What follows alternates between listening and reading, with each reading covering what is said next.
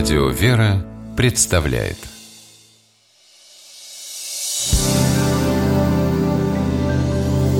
Первый источник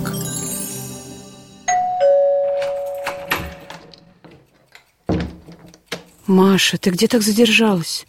Звонила еще полтора часа назад Лену встретила. Жила в нашем доме, в первом подъезде. Помнишь? Кажется, помню О чем же вы-то столько говорили? Да, собственно, ни о чем. Так о разном.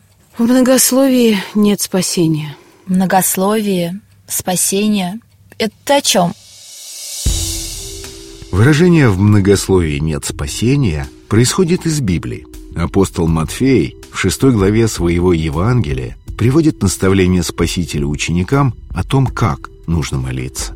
«Молясь, не говорите лишнего, как язычники, ибо они думают, что в многословии своем будут услышаны».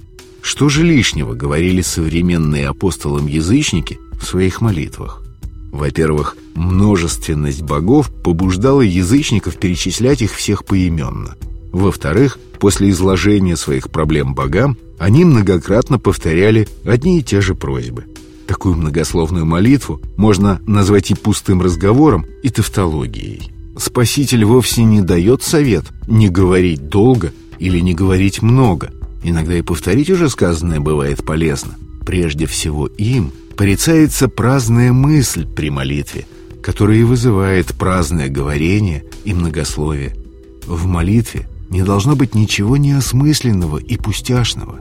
Преподобный Нил Синайский, живший в V веке, говорил «Стой терпеливо и молись крепко, отметай помышления о житейском, делай свой ум глухим и немым ко всему второстепенному».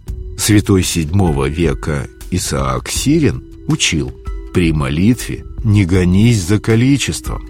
По учению самого Спасителя и святых отцов Церкви, истинная молитва – это качество чувств, а не количество слов. Признаки такой молитвы – это внимание и искренность. Рассеянность и формальность – признаки молитвы, неугодной Богу. В многословии нет спасения. Будьте просты. Говорите по сути, говорите то, что нужно сказать в данный момент. Толковые словари объясняют многословие излишеством слов, чрезмерной пространностью в изложении чего-либо. Синонимами многословия могут служить слова «болтать» и «пустословить». Библейский фразеологизм «в многословии нет спасения» в нашей повседневной речи употребляется в значении бесполезности многословия. Он призывает нас не говорить много и долго, а кратко и ясно.